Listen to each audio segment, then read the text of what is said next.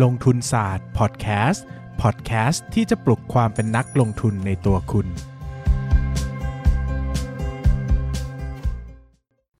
สวัสดีครับ ยินดีต้อนรับเข้าสู่รายการลงทุนศาสตร์พอดแคสต์รายการที่จะชวนทุกคนมาพัฒนาความรู้ด้านการเงินและการลงทุนไปด้วยกัน กลับมาพบกันอีกครั้งนะครับ หลังจากที่ครั้งที่แล้วเนี่ยผมนำเทปของการไปจัดบุ๊กคลับนะครับมาแบ่งเป็น 3 เทปให้ฟังกันในพอดแคสต์นะครับก็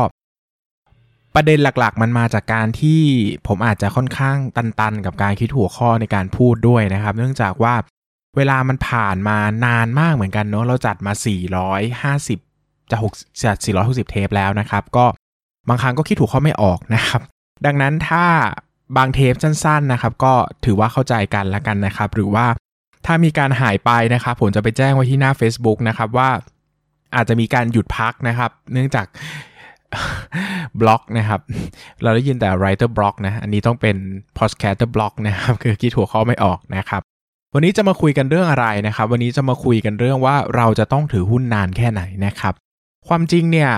หลายท่านคงทราบนะครับว่าผมลงทุนแนวพื้นฐานเป็นหลักนะครับ ดังนั้นเนี่ยหลักการเลยเนี่ยเราก็จะลงทุนในหุ้นที่ราคาต่ำกว่ามูลค่าพื้นฐาน เช่นเราประเมินมูลค่าไว้ได้ 100 บาทนะวันนี้ราคาตลาดอยู่ 50 บาท เราก็ซื้อไว้รอนะครับแล้วก็ พอ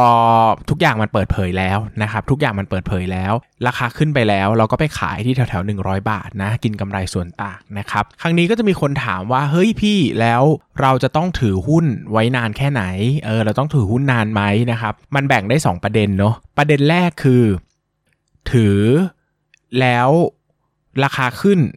อ่าถือแล้วราคาวิ่งไปถึงมูลค่าพื้นฐานกับ 2 คือถือแล้วราคาวิ่ง ไม่วิ่งนะคือราคาวิ่งไปไม่ถึงมูลค่าพื้นฐานนะครับแบบแรกก็ตอบง่ายนะแบบแรกเนี่ยก็คือสมมติราคาวิ่งไปถึงมูลค่าพื้นฐานแล้วเราคำนวณไว้ได้ 100 บาท ราคาขึ้นไปถึง 100 บาทนะครับหลักการที่ควรจะทำคือควรจะขายออกนะครับเพื่อที่จะได้ เพราะว่ามันเต็มมูลค่าแล้วไงนะถือไปราคาก็อาจจะไม่ขึ้นไปอีกตามหลักการคำนวณของเราเนอะแต่แน่นอนนะครับว่าตลาดมันก็ไม่ได้ร้อยเปอร์เซ็นต์นะครับมันก็อาจจะมีอารมณ์ตลาดมีอะไรมากมาย หรือเราอาจจะคำนวณผิดก็ได้นะเราก็ต้องรับความเสี่ยงตรงนี้ด้วยนะครับแต่บางครั้งเนอะ เราอาจจะรู้สึกว่าหุ้นนี้มันดีมากในอนาคตพี่ 5 ปี 10 ปีมันดูดีมาก เราก็ลองประเมินมูลค่าใหม่ซิว่ามันจะได้ไหมนะ อะไรอย่างเงี้ยนะครับอาจจะมองภาพยาวหน่อย ตอนแรกเราอาจจะมองภาพการลงทุนแค่ 6 เดือนอ่าเป็น ตัวเร่งระยะสั้น 6 เดือนอะไรเงี้ยครับแต่พอเราถือมาแล้วเรารู้สึกว่าเฮ้ยเราลองถ้าเราอยากถือต่อเราลองขยับภาพไปมอง 3 ปี 5 ปีซิลองประเมินมูลค่ากำไรใน 3-5 ปีข้างหน้า แล้วลองดิสเคาเอ่อตัวแว time value of money กลับมานะครับว่ามูลค่าปัจจุบันเป็นเท่าไหร่เนี่ยเราก็จะรู้แล้วว่าเฮ้ยเราถือไหวหรือเปล่านะครับหลักการง่าย ๆ ก็คือดูผลตอบแทนเทียบกับ expected return หรือผลตอบแทนคาดหวังที่เราคาดว่าจะได้รับนะครับก็ก็สามารถที่จะนะสามารถที่จะเอ่อ สามารถที่จะตอบได้ว่าเราจะถือหุ้นต่อไปได้ไหมแต่ถ้ามันคิดยังไงเราก็แพงนะ ก็แนะนำว่าควรจะขายนะครับ ไม่งั้นเนี่ยถือหุ้นไปก็จะเสียเวลาเปล่าๆนะครับไปหาหุ้นถูกๆตัวอื่นดีกว่านะ อันนี้แบบนี้กรณีแรกนะครับก็คือว่าถือแล้วราคาขึ้นไปถึงเป้าหมาย จะต้องถือนานไหม อ่าคำตอบคือไม่ต้องนานก็ได้ครับ สมมติซื้อมา 2 วันแล้วราคาขึ้นถึงเป้าหมายเลยจะขายทิ้งเลยก็ได้นะ ผมไม่ได้ติดนะครับ เราไม่มีหลักการว่าจะต้องถือหุ้นยาวแค่ไหนเนะขอให้หลักการ VI โดยพื้นฐานแล้วเราพูดแค่ว่าซื้อหุ้นที่ราคาต่ำกว่ามูลค่า แล้วไปขายที่มูลค่าสูงกว่ามูลค่าหรือแถวมูลค่าเท่านั้นเองนะครับมันจะกี่เดือนกี่ปีกี่วันก็แล้วแต่ได้หมดเลยนะครับ คราวนี้ถ้าราคาไม่ขึ้นละเออไอราคาขึ้นเนี่ยมันตัดสินใจไม่ยากเนอะมันแบบมันก็มันก็ได้กำไรนะบางทีแบบเฮ้ยเราว่าหุ้นเนี้ยมันดีมาก มันดีมากๆเลยอะแต่ทำไมราคามันไม่ขึ้นเลยนะครับ มองได้หลายแบบมากๆนะ ผมจะบอกอย่างนี้นะครับ กรณีแรกนะหนึ่งเลยสิ่งที่ต้องตั้งคำถามเยอะที่สุดคือ 1. เราประเมินมูลค่าผิดหรือเปล่านะอันนี้สำคัญมากเราลองกลับมาดูสมมุติฐานทีละตัวของเราว่าเราใส่อะไรที่มันดูเกินจริงไปไหมนะครับหรือลองเอาไปคุยกับเพื่อนปรึกษาเพื่อนหรือไปถาม คนรู้จักถามนักลงทุนเราอาจจะไปหา second opinion นะครับว่าเฮ้ย สิ่งที่เราคิดเนี่ยมันดูดีเกินจริงหรือเปล่า หรือว่าเราให้อะไรมันผิดไปหรือเปล่านะครับ เช่น อย่างช่วงที่ผมลงทุนใหม่ๆอะไรเงี้ยนะครับก็ไม่ใช่ช่วงของลงทุนใหม่มีน้องที่ลงทุนใหม่ๆ มาปรึกษาผมอะไรเงี้ย ก็เขาก็เอาโมเดลมาให้ดูอะไรเงี้ยเขาบอกว่าโหเขาบอกว่าพี่เนี่ยผมคำนวณแล้วมาได้เท่านี้เท่านี้เท่านี้นะ แต่ราคาไม่วิ่งเลยอะไรเงี้ยแล้วก็บอกเฮ้ยน้อง น้องให้ PE หุ้นโรงพยาบาล 40เลยหรอ อะไรอย่างเงี้ยเราก็บอกว่าเฮ้ยจริงๆ หุ้นโรงพยาบาลมัน PE 40 ก็จริงนะ แต่หมายถึงว่า เออมันไม่ใช่ทุกตัวนะ เออ บางตัวมันได้ PE เท่านี้เพราะว่ามันเป็นเรื่องของ market capitalization ด้วยเนะมันมองถึงเรื่องขนาดนะ หรือว่าบางตัวมันเป็น มันมีโมเดลความแข็งแรงบางอย่าง แล้วมันมีมันมีประสบปัญหาชั่วคราว PE มันเลยสูงอะไรเงี้ย แต่โดยทั่วไปแล้วโรงพยาบาลทั่วไปควรจะ PE ถึง 40 เท่าหรือเปล่า เออ นี่คำคือคำถามสำคัญนะครับ แล้วก็ให้น้องกลับไปทบทวนดูนะครับ หรือว่าบางทีโอ้โหคาดการกำไรมาสูงมากเลยนะครับ เราก็บอกว่า เฮ้ยกำไรมันจะทำแบบนี้ได้จริงหรือเปล่า เพราะว่าอย่างยกตัวอย่างง่ายๆ อย่างหุ้นถุงมือยางอย่างเงี้ย ช่วงที่ผ่านมาเนอะก็มันจะมีช่วงที่ เอ่อ ตัวของตัวของโควิดมันระบาดใหม่ๆเงี้ยถุงมือยางมันก็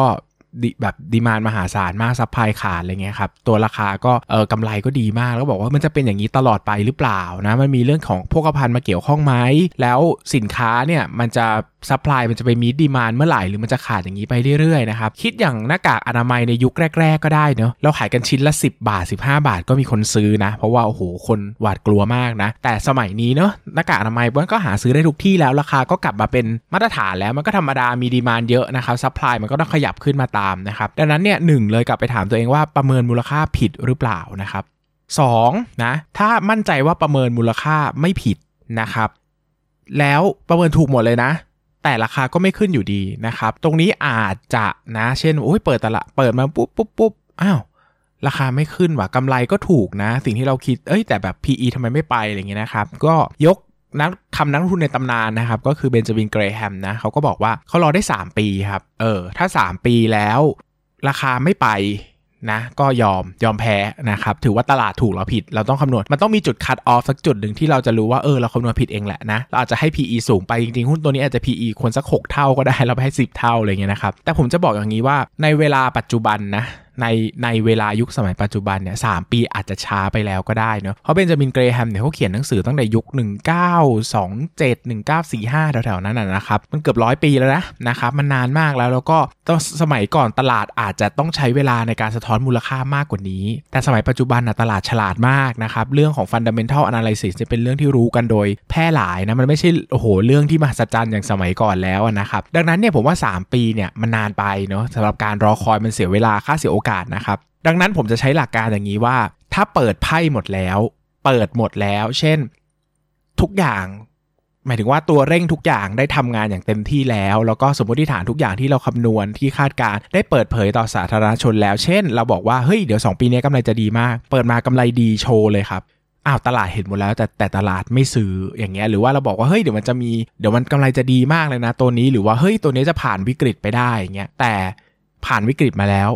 มันก็ผ่านวิกฤตมาได้จริง ๆ ตัวบริษัทก็กำไรยังดีอยู่เหมือนเดิม แต่ตลาดก็ยังไม่ซื้ออยู่ดีแบบนี้นะครับผมจะบอกว่าถ้าเปิดเผยตัวเร่งทุกอย่างทำงานครบเรียบร้อยแล้ว แต่ราคายังไม่วิ่งนะครับ ส่วนใหญ่ผมก็จะให้เวลาสักไม่เกิน 3 เดือน ก็จะตัดสินใจถ้ามีตัวที่ดีกว่าอาจจะเปลี่ยน แต่ถ้าไม่มีตัวที่ดีกว่าก็อาจจะถือไปเรื่อยๆก็ได้นะไม่ได้ซีเรียสนะครับแต่ถ้าเราต้องคัดออฟคือมีหุ้นหลายตัวในใจอย่างเงี้ยผมว่า ต้องรอให้เปิดเผยตัวเร่งให้หมดก่อน บางทีตัวเร่งเราอาจจะมาช้า เช่น เราบอกว่าเราซื้อหุ้นท่องเที่ยวรอโควิดหมด แบบนี้ต้องใช้เวลานานในการรอคอย แต่ถ้าเราบอกว่าเราซื้อหุ้นโรงพยาบาล เพื่อรอไตรมาสสามที่คนเข้าโรงพยาบาลเยอะๆ แบบนี้ผมคิดว่ามันก็ไม่ได้มันก็ไม่ได้ต้องใช้เวลานานขนาดนั้นก็มันเปิดเผยหมดแล้วไงตัวเร่งที่ออกมานะครับดังนั้นเนี่ยก็ผมดูแบบนี้นะครับดูตัวเร่งว่าเอ้ยตัวเร่งได้ เปิดเผยต่อสาธารณชนหมดหรือยังนะครับ แต่ต้องระวังอย่างนี้ว่าเปิดเผยต่อสาธารณชนในสภาวะปกติด้วยนะ บางทีตลาดหุ้นมันมีความ แพนิคมันมีความเอ่อคริสิสอยู่นะครับ เช่นตลาดหุ้นตกลงอย่างหนักเลย 20-40 จุดอย่างเงี้ยหุ้นเราไม่วิ่งเราบน่นหุ้นชาวบ้านลงไป 20-30%แล้วอะไรเงี้ยนะครับก็บางทีเราก็อาจจะมองไม่เห็นประเด็นตรงนี้ก็ได้เนอะอย่าลืมว่าเวลาตัดสินใจพยายามตัดสินใจในช่วงที่ตลาดสงบไซด์เวย์นะครับหมายถึงว่าไม่ได้แย่ไม่ได้ย่ำแย่เป็นพิเศษนะ PE ตลาดอยู่ใกล้เคียงค่าเฉลี่ยแบบนี้เราตัดสินใจได้ง่ายหน่อย แต่ถ้ามันต่ำมากเนี่ยบางทีมันอาจจะไม่ช่วยช่วงเวลาในการจะมาขายหุ้นก็ได้เพราะว่าตลาดกำลังซบเซานะครับหุ้นดีตลาดก็ไม่ซื้อแบบนี้ก็เป็นไปได้นะครับ ดังนั้นเนี่ยก็ให้ดูแบบนี้แล้วกันนะครับ ดังนั้นสรุปนะ1นะครับก็ลองไปทบทวนการประเมินมูลค่าของตัวเองก่อนนะครับ2ก็รอ 3 ปีนะครับหรือไม่ก็รอจนตัวเร่งเปิดเผยจนหมดก่อนนะครับ แล้วก็เราจึงสามารถที่จะขายหุ้นออกมาได้ ถ้าเราคิดว่าตลาดไม่สนใจมันจริง ๆ นะครับสำหรับวันนี้ก็ขอบคุณมากนะครับ แล้วก็หวังว่าผมจะมีความสามารถในการคิดคอนเทนต์ต่อไป ขอบคุณทุกคนมากเลยครับ สวัสดีครับ อย่าลืมกดติดตามลงทุนศาสตร์ในช่องทางพอดแคสต์เพลเยอร์ที่คุณใช้ แล้วกลับมาปลุกความเป็นนักลงทุนกันใหม่ในลงทุนศาสตร์พอดแคสต์